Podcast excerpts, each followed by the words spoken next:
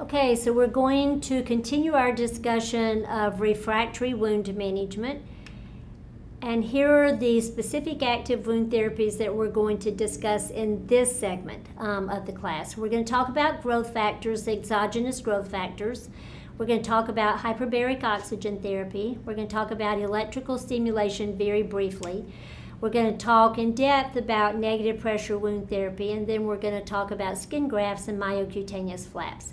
Finally, we'll talk a little bit about your decision making guidelines to try to pull all of this together.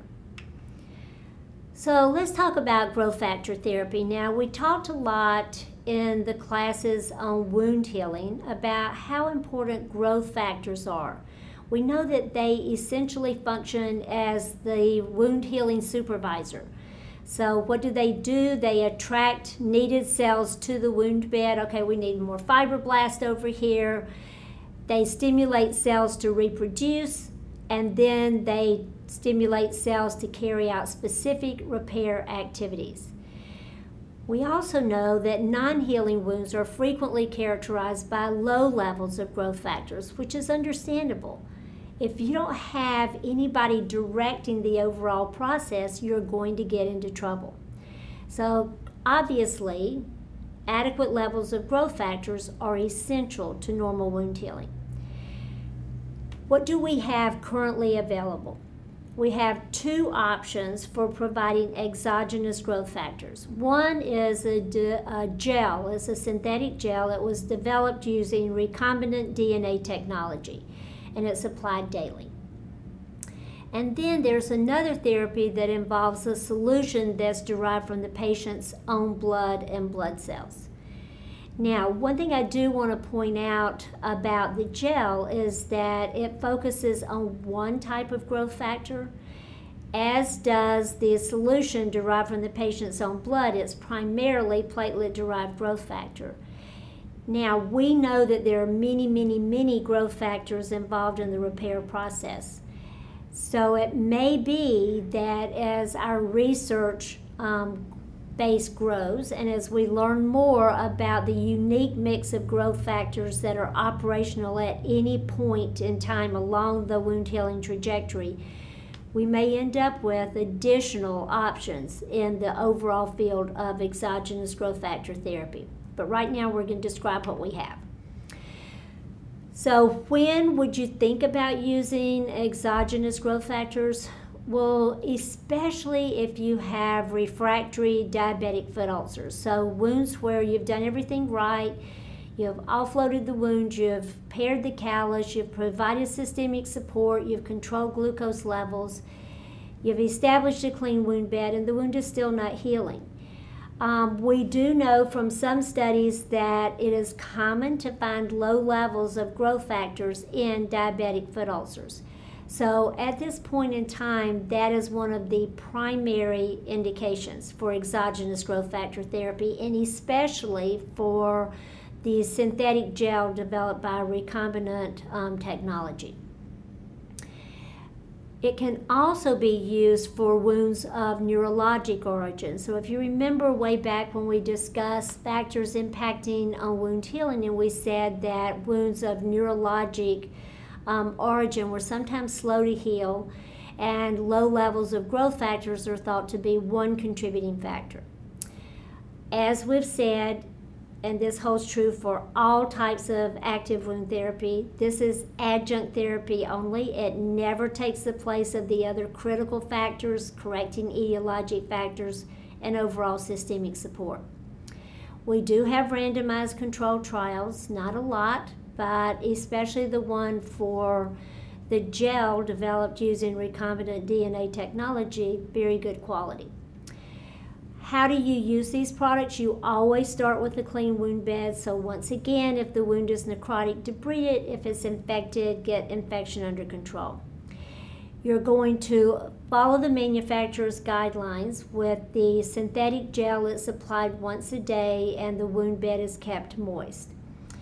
And one thing to be aware of is that the manufacturer of the gel recommends that you limit use to three tubes. There's some limited data that suggests there could be increased um, incidence of malignancy among patients who use more than three tubes. Again, very limited data, but based on that, the manufacturer does recommend limiting use to three tubes. Hyperbaric oxygen therapy. Now, some of you probably work in centers that provide hyperbaric oxygen therapy, and if so, you already know a lot about how this works, when to use it, and what it doesn't do. So here you see the two types or the two um, approaches to providing hyperbaric oxygen therapy. The chamber on top is known as a monoplace chamber. So the patient actually goes in this plexiglass chamber. The chamber is filled with oxygen and pressurized, and the patient breathes oxygen under pressure. The bottom looks more like a submarine chamber. And what happens here is a group of patients is in a chamber. The chamber is pressurized and the patients are breathing 100% oxygen through face mask. But the bottom line is whether you do monotherapy or multiplace, they're breathing 100% oxygen under pressure. Now, what happens? Well, the first thing that happens is when you breathe oxygen under pressure, you dissolve oxygen in the plasma itself. And that means that anywhere plasma goes, oxygen goes. Now, compare that to normal function. Normal function, 97% of our oxygen is carried attached to the hemoglobin molecule. Hemoglobin is part of the red blood cell. So, normal function, oxygen goes only where red blood cells can go. If you have very narrow vessels and the red blood cells can't get through, there's no oxygen delivery. But if you hyperoxygenate the plasma, plasma can go where red blood cells cannot. So you improve delivery of oxygen to the tissues, specifically in situations where red, red blood cells don't penetrate very well. Now, if you oxygenate the tissues or hyperoxygenate the tissues, what are the clinical benefits? Well, first of all, you get relative vasoconstriction, not vasoconstriction to the point of ischemia, but you think about the fact that in a hypoxic setting, all the vessels dilate, trying to get increased oxygen to the wound bed. As a result, you get edema formation because when the vessels dilate, a lot of fluid leaks out. Edema then interferes with oxygenation.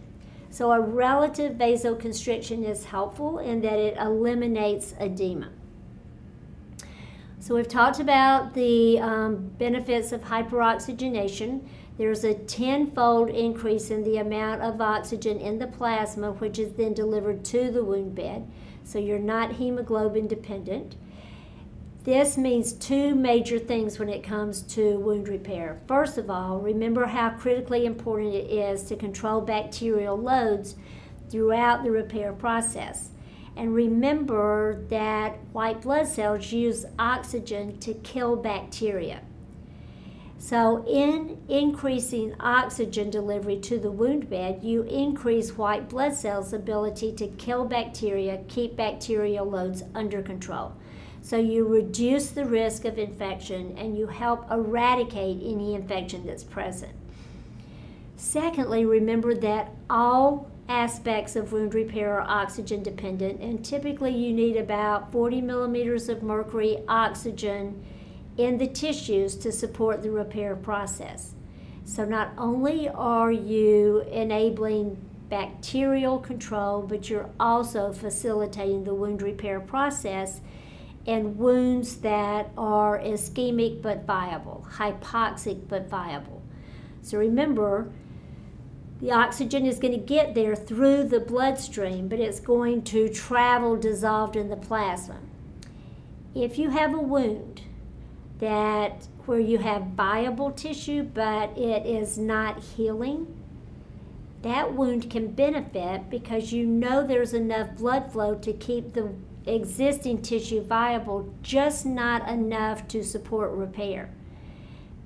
But that means you can hyperoxygenate the plasma, get the oxygen out to the tissues, and help that wound cross the threshold into the ability to repair. So, when would you think about using hyperbaric oxygen therapy? It's not something that's going to help just any wound.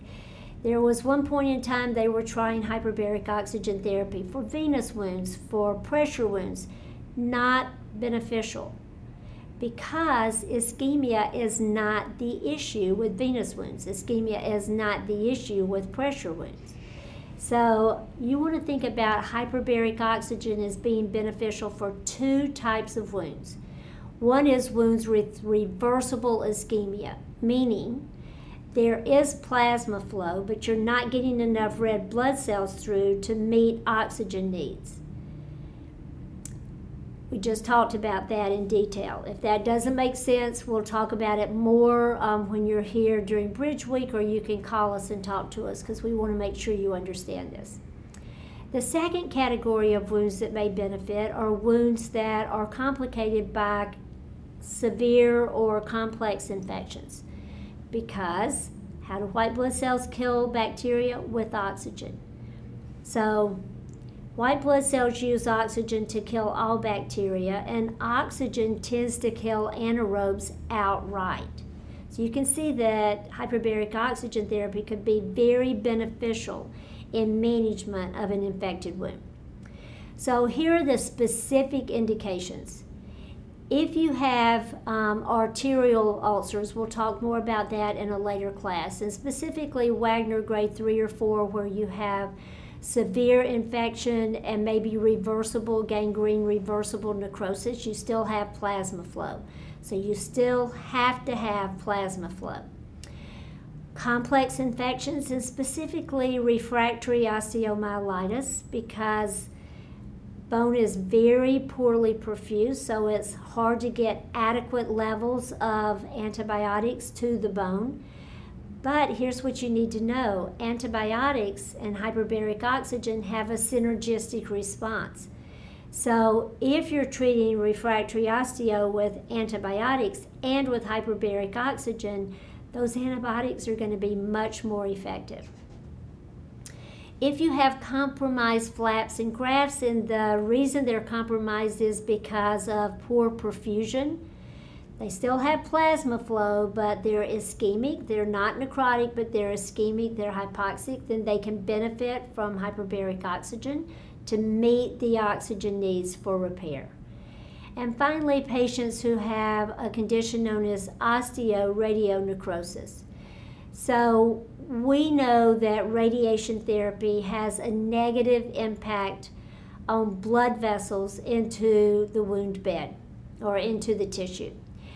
And we'll talk more about that in a later class. But right now, you just need to know that radiation therapy causes progressive damage to the arterioles and the smaller arteries, which in turn results in chronic ischemia of those radiated tissues. Now, if that patient develops a wound in that tissue zone where they've undergone radiation, where they have chronic ischemia, hyperbaric oxygen therapy can promote healing by delivering oxygen via plasma. Same mechanism as we've talked about for wounds caused by lower extremity arterial disease. Now, you would think we would have great data on hyperbaric oxygen therapy. We have centers all over the country but actually we have limited data. There's um, case studies and there's case series, but very few randomized control trials. Actually, no randomized control trials. And sometimes that causes problems getting third party coverage for hyperbaric oxygen therapy.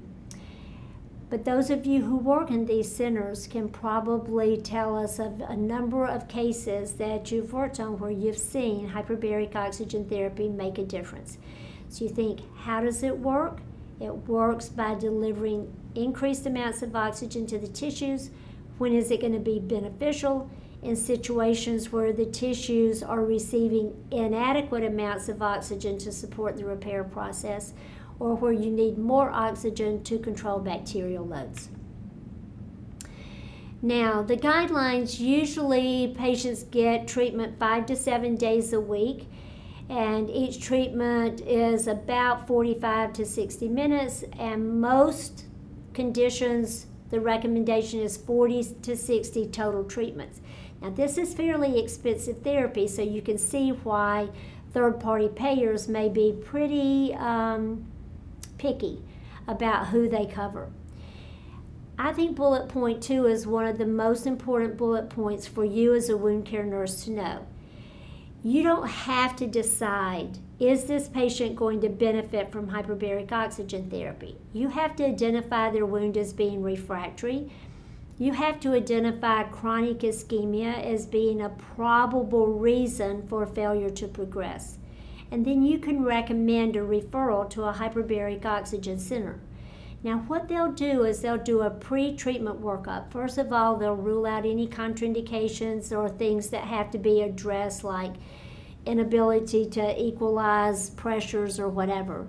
But more importantly, they'll do tissue um, oxygen readings on room air, and then they'll do tissue oxygen readings on 100% oxygen to see if there's a significant increase in oxygenation in some centers, they'll even do a preliminary um, treatment to see if there's a significant increase in tissue oxygen levels.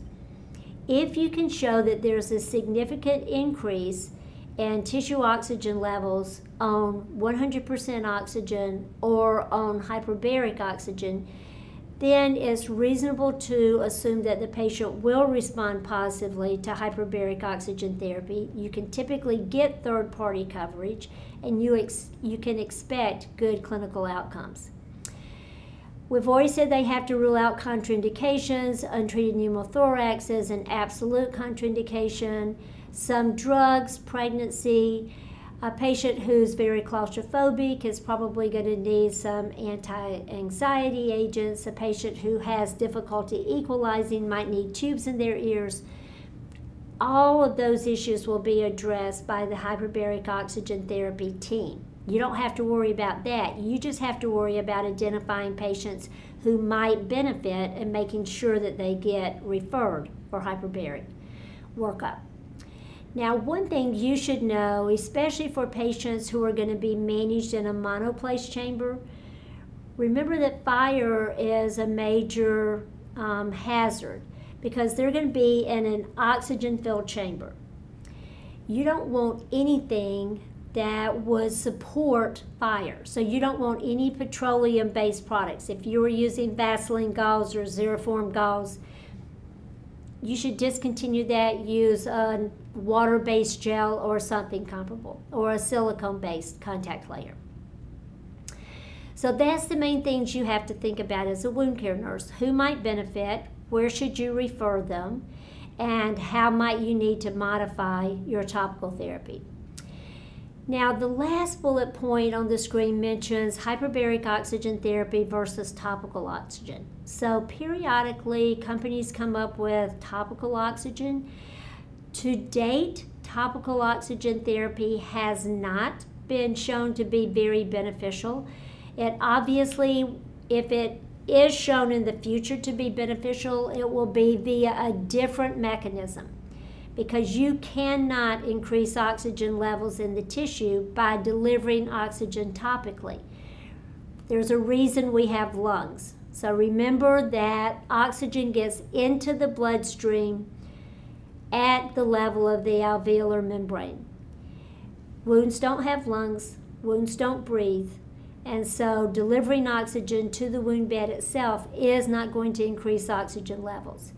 It does not mean that we might not find some benefit from topical oxygen, but it will be a different mechanism of oxygen. And at this point in time, we don't have any therapies that are accepted and widely used. E-stim I'm going to talk about very briefly. Now, E-stim has been used for a number of years, and this is why. They found that if you expose an open wound to electrical current, that you can increase the rate of cell migration, you can increase the rate at which bacteria are phagocytized, you can increase the rate of granulation tissue formation. Now, all of this has been done in the lab, um, but there are enough studies that have been done in the lab and enough clinical um, case reports and clinical series reports done by physical therapy that there is some support for use of electrical stimulation as a general stimulus to repair.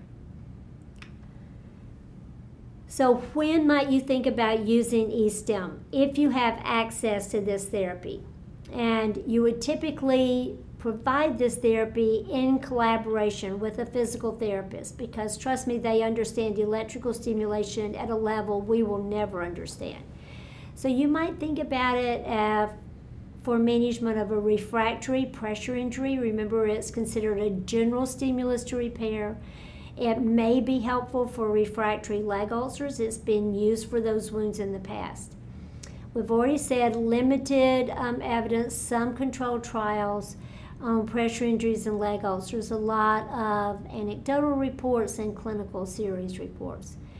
You do want to rule out any contraindications, and as we've said, it's often administered by physical therapy, and they can be very skilled. Some of your PTs are very skilled in using electrical stimulation to pr- try to promote neoangiogenesis, granulation tissue formation, and bacterial control. Negative pressure wound therapy. This is one of the most widely used active wound therapies. I am betting every one of you have used negative pressure wound therapy and are pretty comfortable with applying the dressing and troubleshooting the therapy. So you know that basically what you're doing is you're applying negative pressure to the wound bed to stimulate healing. It works through the actions of macro deformation, meaning it pulls on the wound edges to stimulate contraction, and micro deformation, meaning that it tugs on the cells in the wound bed to activate repair processes. How is it administered? You know this. You fill the wound either with a special sponge or foam or with gauze. You cover the wound with an adhesive drape and then you either put on a suction control pad and connect it to the negative pressure machine or you have suction catheters that are connected to the negative pressure machine. And so, what does it actually do? Well, you've probably explained this to patients many times. So, one thing I will tell them is first of all, it pulls all the fluid out of the wound bed. So it kind of eliminates or significantly reduces the risk of infection because you don't have that very wet environment that promotes bacterial growth. But it does maintain a moist wound surface because the wound is covered with that drape. We know it's critical to keep the wound bed moist so that cell viability is maintained and cell migration is promoted. The second thing that negative pressure wound therapy does is it reduces edema in the peri-wound tissues and in the wound bed itself, which improves perfusion. And then, as we've said, the two most critical um, mechanisms of action are macro and micro deformation. So, macro deformation means that it tugs on the wound edges and promotes that contraction phenomenon Micro deformation, it tugs on the cells and promotes neoangiogenesis and synthesis of connective tissue proteins. So we know that if we start negative pressure on a Monday, that definitely by the next Monday, we typically see a marked increase in granulation tissue within the wound bed and improved quality of granulation tissue. So, what are the indications? Negative pressure wound therapy is designed primarily to promote the proliferative phase of repair, to promote granulation tissue formation. So it's indicated primarily for wounds that are clean but either not granulating or granulating very slowly. Now, a lot of you know that we now have the option to use irrigation therapy with negative pressure wound therapy. So some of you have VeraFlo or a comparable therapy that allows you to instill fluid and then suck that fluid back So you know that negative pressure wound therapy can be modified for use during the inflammatory phase. But so far, primarily, negative pressure is used for wounds ready to granulate or slowly granulate. Great option for deep wounds with large volumes of exudate because it effectively manages the exudate. We don't have any dressings that manage large volumes of exudate nearly as well as negative pressure wound therapy. And if you have a deep wound, really important to promote and enhance granulation tissue formation so that you can fill the wound. Also, if you have a deep wound, that macro deformation that kind of pulls the wound edges together can be beneficial. Can be very beneficial in managing surgical flaps and grafts through the mechanisms of reducing edema, enhancing perfusion. And finally, for large surgical wounds that are at risk for dehiscence or for compartment syndrome, again, by managing edema, maintaining approximation of the wound edges. General contraindications heavily necrotic wounds. Usually you should debride first. Now, if you've gotten rid of most of the eschar, but you've still got some slough in the wound bed, you might use negative pressure either with or without that instillation feature. What about infected wounds? You definitely have to treat infection. You can't treat just with negative pressure you either treat the infection before you begin negative pressure or concurrently with the um, initiation of negative pressure. So it does not treat infection. Antibiotics treat infection. Wounds with untreated osteomyelitis. We know that untreated osteomyelitis is going to prevent durable healing. Even if the wound closes initially, it will open back up. Negative pressure is designed to promote durable healing. If you have osteo, that osteo has to be treated. If the osteo is treated and it recurs, then you have to reassess before you continue negative pressure because you know that as long as you have infected bone in the wound bed, you will not get durable healing. Negative pressure is an expensive therapy, so you don't want to use it on wounds with essentially no potential for healing. Malignant wounds, absolutely never. You don't want to promote reproduction of malignant cells.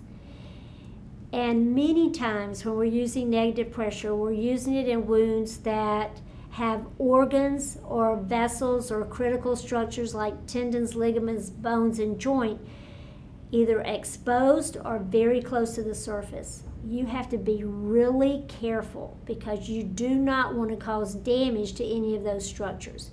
And we're going to come back to the critical importance of contact layers. What's the evidence base? Now, I thought before I really started investigating that we must have tons of evidence for negative pressure wound therapy because it's been around since I'm thinking, let's trying to think, the 80s? Yes, the late 80s, mid to late 80s. So I would think, oh, we have lots of data. But no, we do not have lots of good data. We have multiple case studies, we have case series. We have many, many, many clinicians will tell you who will tell you, "Oh, I've gotten great results. I use negative pressure all the time." But what do we have in the way of randomized controlled trials? What do we have in the way of systematic reviews? Not much. Very few randomized controlled trials. And the systematic reviews provide contradictory findings. So we have a way to go to create a strong evidence base. Even though as clinicians we see it work every day, we need that evidence base. Okay, so let's talk about specific systems and specific guidelines. This is a therapy you will frequently recommend, you'll frequently implement, so you want to be very knowledgeable about your options and things to think about. Most of us are primarily using sponge or foam based systems, so that's VAC by Acelity or Apria by Mölnlycke. There may be others, but those are the two major players at this point in time. So, as you know, you have a porous sponge, it's placed into the wound bed. The wound is then sealed with a drape. A suction control pad is applied, connected to the suction machine. And typically, the range is minus 50 to 200, minus 200 millimeters of mercury. And those levels, those suction levels, are based on the initial studies done with this therapy. So we do work within those recommended ranges. Now, if you're using the VAC system by Acelity, you have access to three different types of foam. You've got white foam, which is a dense foam that's moist. It is much less adherent to the wound bed and much less likely to cause any trauma. It's also much less likely to leave any little pieces behind. So, white foam is recommended when you have tunneled areas or deeply undermined areas. White foam is recommended if you have a patient with a tendency to bleeding, if you have a patient who complains of a lot of pain with um, sponge removal we typically use white foam either with or as an option for a contact layer. So we use it to protect a wound bed if we see vessels in the wound bed, if we see a beating heart in the wound bed, if we see tendons, ligaments, bone, joints in the wound bed, if it's a vascular graft so, anytime you have structures either exposed or close to the surface and you need to provide protection of the wound bed, you're going to use either a white foam or a contact layer or both. Black foam was the original foam, so that's your porous foam that allows exudate to pass rapidly through, but it also tends to become very adherent to the wound surface that's part of that micro deformation, but it's also a risk factor for trauma to the wound bed, for bleeding, for pain with removal, for damage to underlying structures. So you never use black foam directly against the wound bed unless you've ruled out all those contraindications. Silver foam is a variant of black foam and it's antimicrobial. Um, you know that in the hospital, we have those big pumps that sit on the floor, sit on, or attached to the bottom of the bed, or attached to the IV pole. But when patients go home, they can be converted to portable systems, and the portable system fits in a holster that they wear um, over across their body. And we've already talked about the fact that now negative pressure wound therapy systems are available with an irrigation option if you're trying to do a combination of wound cleanup and promotion of granulation tissue formation.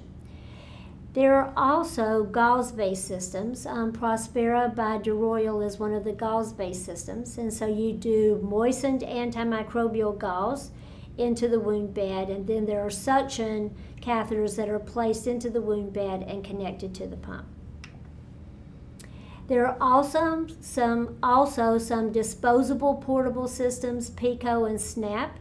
These are very simple dressings. They're almost like band-aid technology, so they're intended primarily for shallow wounds with limited volumes of exudate or for surgical incisions. So you literally just pull off the backing, put the dressing in place. It's connected to the little battery operated um, pump that can be worn on the belt. Now you want to make sure that if you're recognize that if you're recommending negative pressure wound therapy for a wound that you get optimal results and that you prevent complications. There have been complications, there have been deaths when negative pressure was used incorrectly. So first of all, you want to be sure that that's an appropriate candidate, that the patient's appropriate, that the goals are wound healing, not maintenance or comfort you want to make sure that any contraindications have been addressed, like if the patient's anticoagulated, that you're using a contact layer, that kind of thing. Staff education is critical because you're not going to be there all the time. It's going to be the staff that maintains the therapy, that changes out the canister, that monitors what's going into the canister, and that is troubleshooting alarms. And you know that there are two types of alarms there's the leak alarm and there's the blockage alarm. Now, a leak alarm basically means either the canister is full and there's no place for fluid to go and you need to change out the canister, or it means that at some point along the periphery of the dressing or even in the center, that you have lost your airtight seal and that you need to reinforce that area of your dressing, reestablish your seal so that the negative pressure can work. As one of my patients said yesterday, oh yes, I get it. The vac the vacuum doesn't work if the vacuum tube is not well attached to the vacuum itself. Exactly. And if you don't have a secure seal. Blockage means that usually right at the level of the suction control pad, also known as the track pad with the vac system, something has happened. Usually it's a blood clot, but it could be very thick drainage. So it could be fistula output, it could be um, bloody drainage, the clot formation, whatever, that has blocked the sensors in that suction control pad. And what you're going to have to do almost always is cut away that suction control pad and apply another one. If something happens with the vac therapy, with the negative pressure wound therapy, when the wound team is not there and the staff has done what they know to do, but they have not been able to reestablish a secure seal and effective therapy, absolutely critical for them to know they have to either remove the entire dressing and initiate damp to damp gauze or at least cut away the central drape take out the foam, put in damp to damp gauze. If they just turn the system off, they're turning the wound into a petri dish because the fluid has no place to go. So that's a critical element of staff education. Now, we keep talking about potential complications of negative pressure wound therapy, pain, bleeding, and tissue trauma. How do you prevent that? Well, you could use a gauze based system. You tend to have much lower um, incidence of complications with the gauze based system. Or you could use your non porous foam, the white foam, or you could use a contact layer under the porous foam. So, contact layers might be Adaptic, Adaptic Touch, Mepitel, Mepitel 1, Versatel any of those. Many, many companies have contact layers that are designed for use with negative pressure as well as for use on surface wounds, as we discussed in the last class. So, what do you have in the way of contact layers? You would not want to use Xeroform, you would not want to use Vaseline gauze because they're not going to allow free flow of exudate. But you could use Adaptic, you could use Adaptic Touch or any of the other silicone based contact layer dressings. So you want to make sure you have access to contact layers. We think you should be pretty liberal in your use of contact layers because they can prevent so many complications. So, anytime there's a potential for significant pain, for bleeding, for tissue trauma, you should either use white foam, a contact layer, or white foam and a contact layer if you're using a foam based system. The other thing that some clinicians do, we all turn the pump off before we remove the dressing, but some clinicians will actually instill fluid into the foam um, to try to loosen it before they start taking it off. Now, we don't think about this nearly enough, or at least that's our perspective, when to discontinue negative pressure wound therapy. So we've seen patients come in and they've been on vac therapy for months. And we're like, well, is it still getting better? Well, not really that I can see. It got better for a while and now it's kind of just stayed in the same place for a while. Go back to what does negative pressure do? What are the primary benefits? Exudate management and promotion of granulation tissue formation. So if your exudate is controlled, now you have low levels of exudate in a very healthy bed of granulation tissue, you can probably cross that patient over to moist wound healing, give them back their freedom, their mobility, and reduce the cost of care. If you have a wound that is stable, but you're definitely at the point of diminishing returns, so during the first, say, two to four weeks, every time you change the dressing, you could definitely see the difference. And when you measure the wound on a weekly basis, you could definitely see yes, the wound is filling in, yes, the wound is contracting. But for the last two weeks, there's been minimal improvement. It seems to have plateaued. Give them what we call a vacation. Take them off cross them over to moist wound healing and see how they do. Sometimes they'll continue to heal at an acceptable rate, and you can reduce the cost of care and improve the patient's mobility.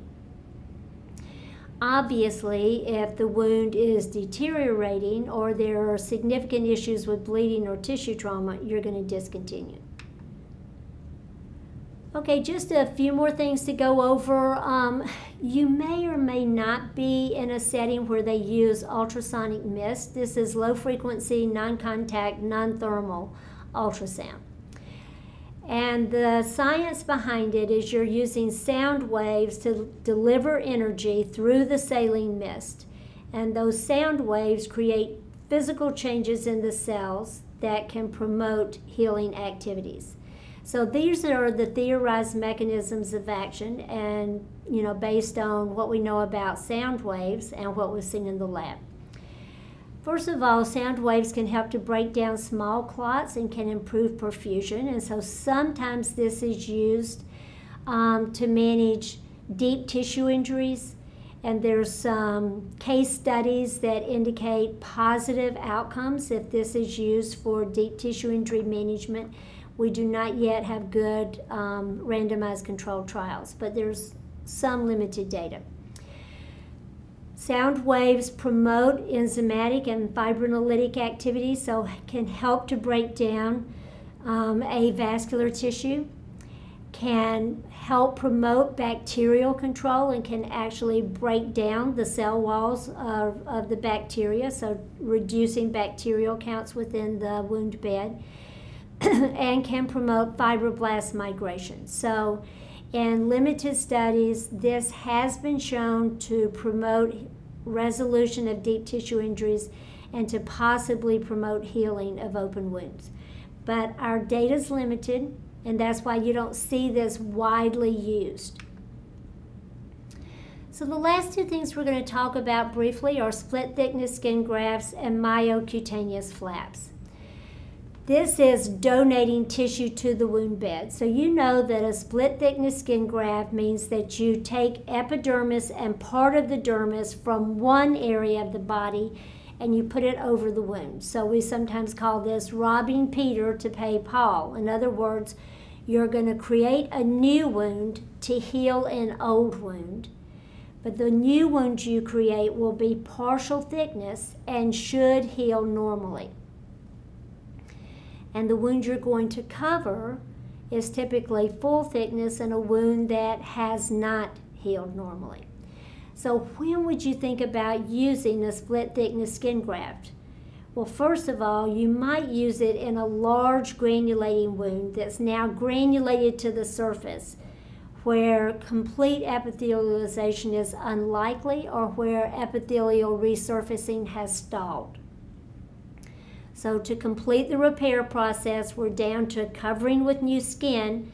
The body's unable to do it on its own. We're going to move skin from one area to another to finalize closure of that wound.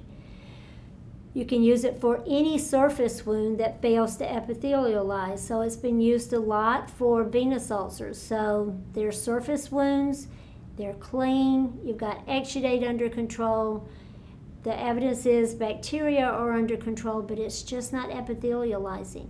Could we use a split thickness skin graft? And the answer is many times yes, that's effective and certainly burns.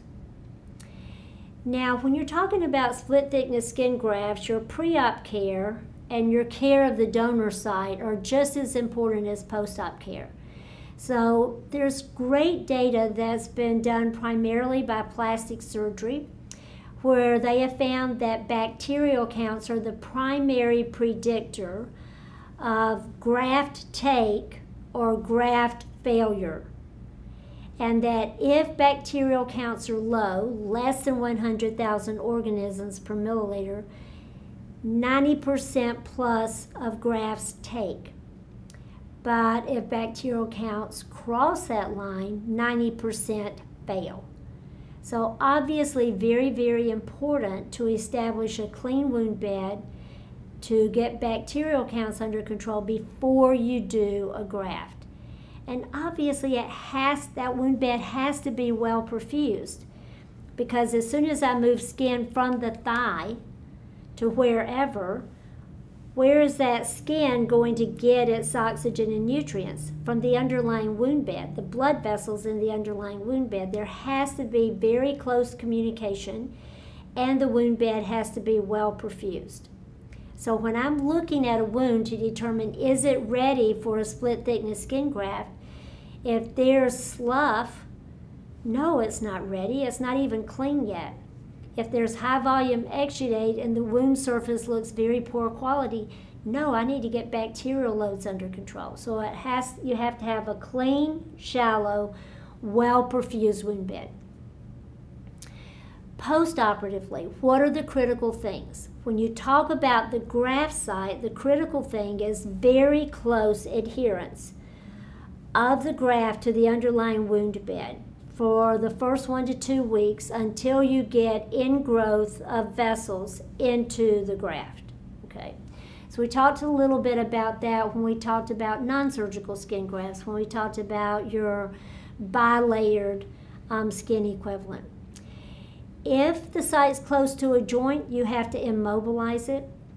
And in order to maintain that very close um, adherence and to manage any exudate, you either do negative pressure wound therapy, so you're pulling the layers together, or you do a compression wrap where you're pushing the layers together. Now, one thing I didn't say, but I probably should mention when they do a split thickness skin graft, they always fenestrate the skin so that when they put it over the wound, there are little gaps in the skin that allow exudate to pass through. So, vac therapy would pull fluid out and into the canister. Compression therapy would push the fluid into the cover dressing. Typically, what happens when we do a split thickness skin graft, everybody pays a lot of attention to the graft site as they should because we want that graft to take, right?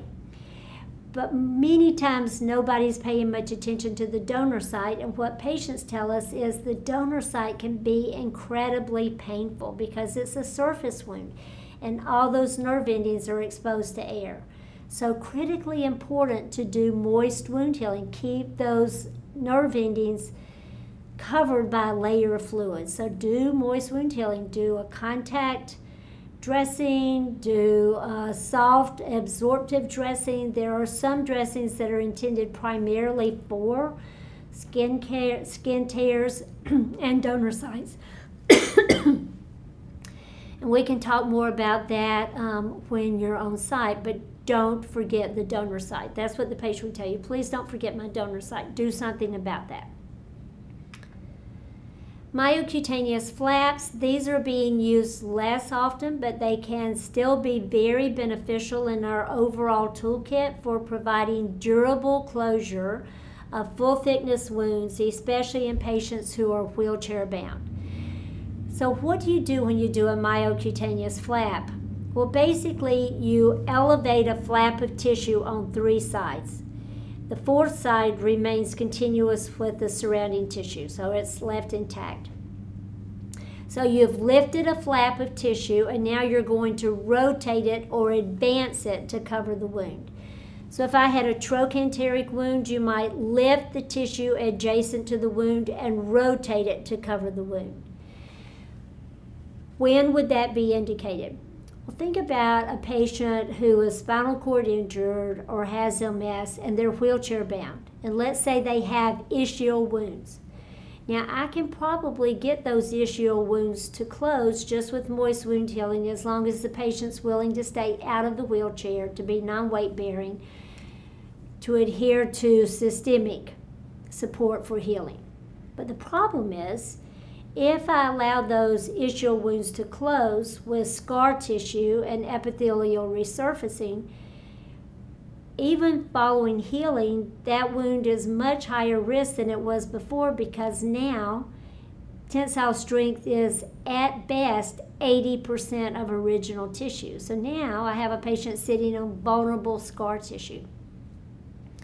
So, especially when you have young, wheelchair bound patients, you want to think about would it be better to close this wound with a flap?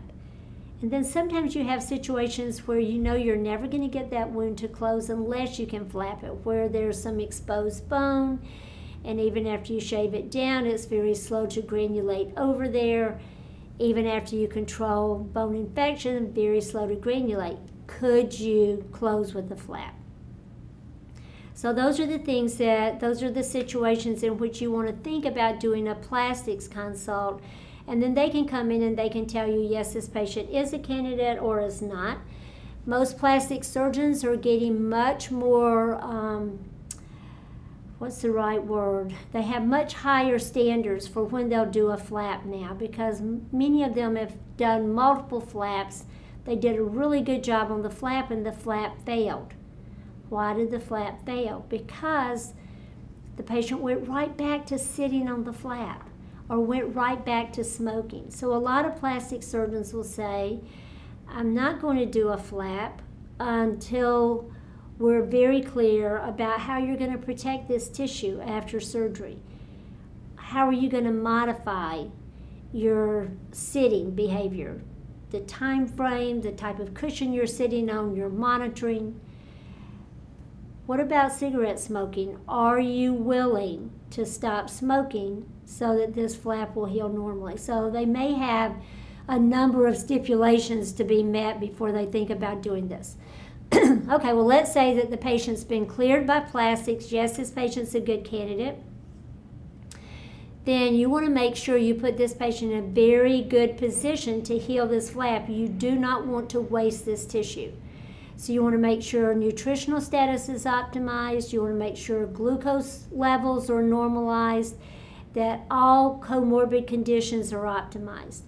I read one article by a plastic surgeon that said if we take a patient to surgery for a myocutaneous flap and we haven't addressed smoking cessation and we haven't optimized nutritional status, we just threw away good tissue. So you want to do everything you can. You want the patient to understand why it matters. You also want to eliminate any infection. Now, when they do the surgery, they will do a wide excision of the existing uh, pressure injury. It's typically a pressure injury. They'll do a wide excision, so that has the effect of eliminating most of the infected tissue. But most surgeons will either administer antibiotics pre op or at the time of surgery to drive bacterial counts down postoperatively, they're going to ask you to put this patient on a surface that minimizes pressure, shear, friction, and moisture. Some plastic surgeons only want the patient on air fluidized therapy on a bead bed. Others will allow you to put the patient on a very high level air support surface with a low shear, low friction cover. Um, they might allow you to put them on something like dolphin technology where the interface pressures are constantly monitored and adjusted. Definitely, we should gradually step the patient down from this very high level support surface so you wouldn't take them off an air fluidized bed and put them on a standard mattress. You would gradually step them down so they might go from air fluidized bed to an air support surface and they should go home on an air support surface or at least a very high level constant low pressure surface. What about their wheelchair cushion if this is an ischial wound? Absolutely essential that they be evaluated for the best possible chair cushion preoperatively And that once we start getting them up, we get them up for very short periods of times and then gradually lengthen that. So, very gradual increase in weight bearing. And finally, you want to be aware that the most common complications post op flap are ischemia and vasocongestion. So you can get ischemia of the flap if they throw a little blood clot that blocks an artery or an arteriole. So you're constantly monitoring the flap for cyanosis, coolness. If you develop sudden cyanosis or pallor of the flap, if it becomes suddenly cool, they're going to take that patient back to surgery and do an embolectomy. So prompt identification, prompt notification of the surgeon. What about vasocongestion? Why does that happen? When you think about it, you've rotated the flap, so now all of the blood vessels in the flap have to kind of reestablish communication with the vessels in the surrounding tissue. You've kind of moved them to a new neighborhood. Now, interestingly, arterial vessels are much easier to actually connect to each other surgically. So when they do the flap, they can typically anastomose arterioles to arterioles or arteries to arteries. Veins are much more difficult. They will gradually reestablish connections, but it takes a little while. So sometimes what happens is we get pretty good arterial inflow, so the flap is nice and warm and pink red, but venous outflow can't keep up, and so the flap becomes progressively more congested. Now it starts to look kind of dark red and kind of bulging edematous. And if we do not intervene to manage that, then the edema can shut down the arterioles and cause eventual necrosis and loss of the flap. So, what are the things we can do? For vasocongestion, sometimes they'll use hyperbaric oxygen therapy, sometimes they'll use leech therapy because leeches obviously evacuate some of the blood, so they help to decongest the flap, and they also secrete an anticoagulant so that blood continues to ooze out and to protect the flap. Now, obviously, patient acceptance can be an issue, staff acceptance can be an issue, but leeches do work. Okay, the last couple of things, we're just going to look at active wound therapy kind of from a big picture perspective. Some of your active wound therapies are very targeted, they're really indicated only for specific wounds. So, what about hyperbaric oxygen therapy? Well, remember it has two major effects. It helps to normalize oxygen levels within the tissues, and it helps the white blood cells fight infection. So, hyperbaric oxygen therapy is appropriate for lower extremity wounds that are ischemic but viable with positive plasma flow. If the wound is totally necrotic, if it's covered with eschar, if it's gangrenous, it's too late. Hyperbaric oxygen therapy will not raise tissues from the dead, it will oxygenate viable tissue. Very appropriate for wounds with complex infections, appropriate for wounds with osteoradionecrosis. We've already said studies have indicated no significant impact on pressure injuries, dehisced trunk incisions, that kind of thing. What about bioengineered skin substitutes? So the studies have been primarily on venous wounds and neuropathic ulcers, so that's where coverage is pretty much um, focused at this point in time. If you're using a bilayered skin substitute, dermal epidermal, remember it's a non surgical skin graft. It's indicated only for clean, superficial, or shallow wounds. And growth factors at this point in time are indicated only for refractory diabetic foot ulcers. Now, we do have some active therapies that act as a general stimulus to repair and can be used for any refractory wound. Your MMP inhibitors, the ones that attract or downregulate your pro inflammatory proteases, your matrix metalloproteases. Those can be used for venous wounds, pressure wounds, surgical wounds, diabetic foot ulcers. They can be used across the board. Primarily, they're indicated for wounds that are clean, not yet granulating and they have indications of persistent inflammation, like maybe high volumes of exudate. What about matrix dressings? Well, remember, matrix dressings provide that scaffolding that allows cells to migrate, attach, reproduce, and carry out repair functions. So they can be used for any refractory wound, so leg ulcers, pressure injuries, surgical wounds, as long as the wound bed is clean. There's no major um, inflammation or infection, and the wound is just slow to granulate or slow to epithelialize. Negative pressure is another general therapy. We use it primarily for management of high volume exudate, to stimulate granulation tissue in a wound that's slow to get there, slow to move into the proliferative phase. We use negative pressure to control edema post flap, post graft to promote repair by maintaining um, positive perfusion and close adherence of the graft or the flap to the adjacent tissue. Um, also, you're going to see increasing data about using negative pressure wound therapy prophylactically to reduce the incidence of dehiscence among incisional wounds. E-stim has been widely used by physical therapists primarily for pressure injuries and venous ulcers, and so those are the wounds for which it's most likely to be used. So, summarizing part two of refractory wounds, growth factors are used in diabetic foot ulcers primarily and sometimes in neurologic lesions, either synthetic gel or the solution produced by spinning down the patient's own blood. Hyperbaric oxygen therapy is indicated for wounds that are ischemic but viable or wounds with complex infections. E-stim is a general stimulus to repair. It enhances blood flow, and in the data we have, suggests increased granulation tissue formation. Negative pressure wound therapy, one of the most widely used, provides consistent exudate management, maintenance of a moist surface, and promotion of wound contraction and healing via granulation formation. Skin grafts appropriate for uh, shallow wounds. They provide final closure as long as we get a take, which means we have to control bacterial loads and we have to maintain close approximation.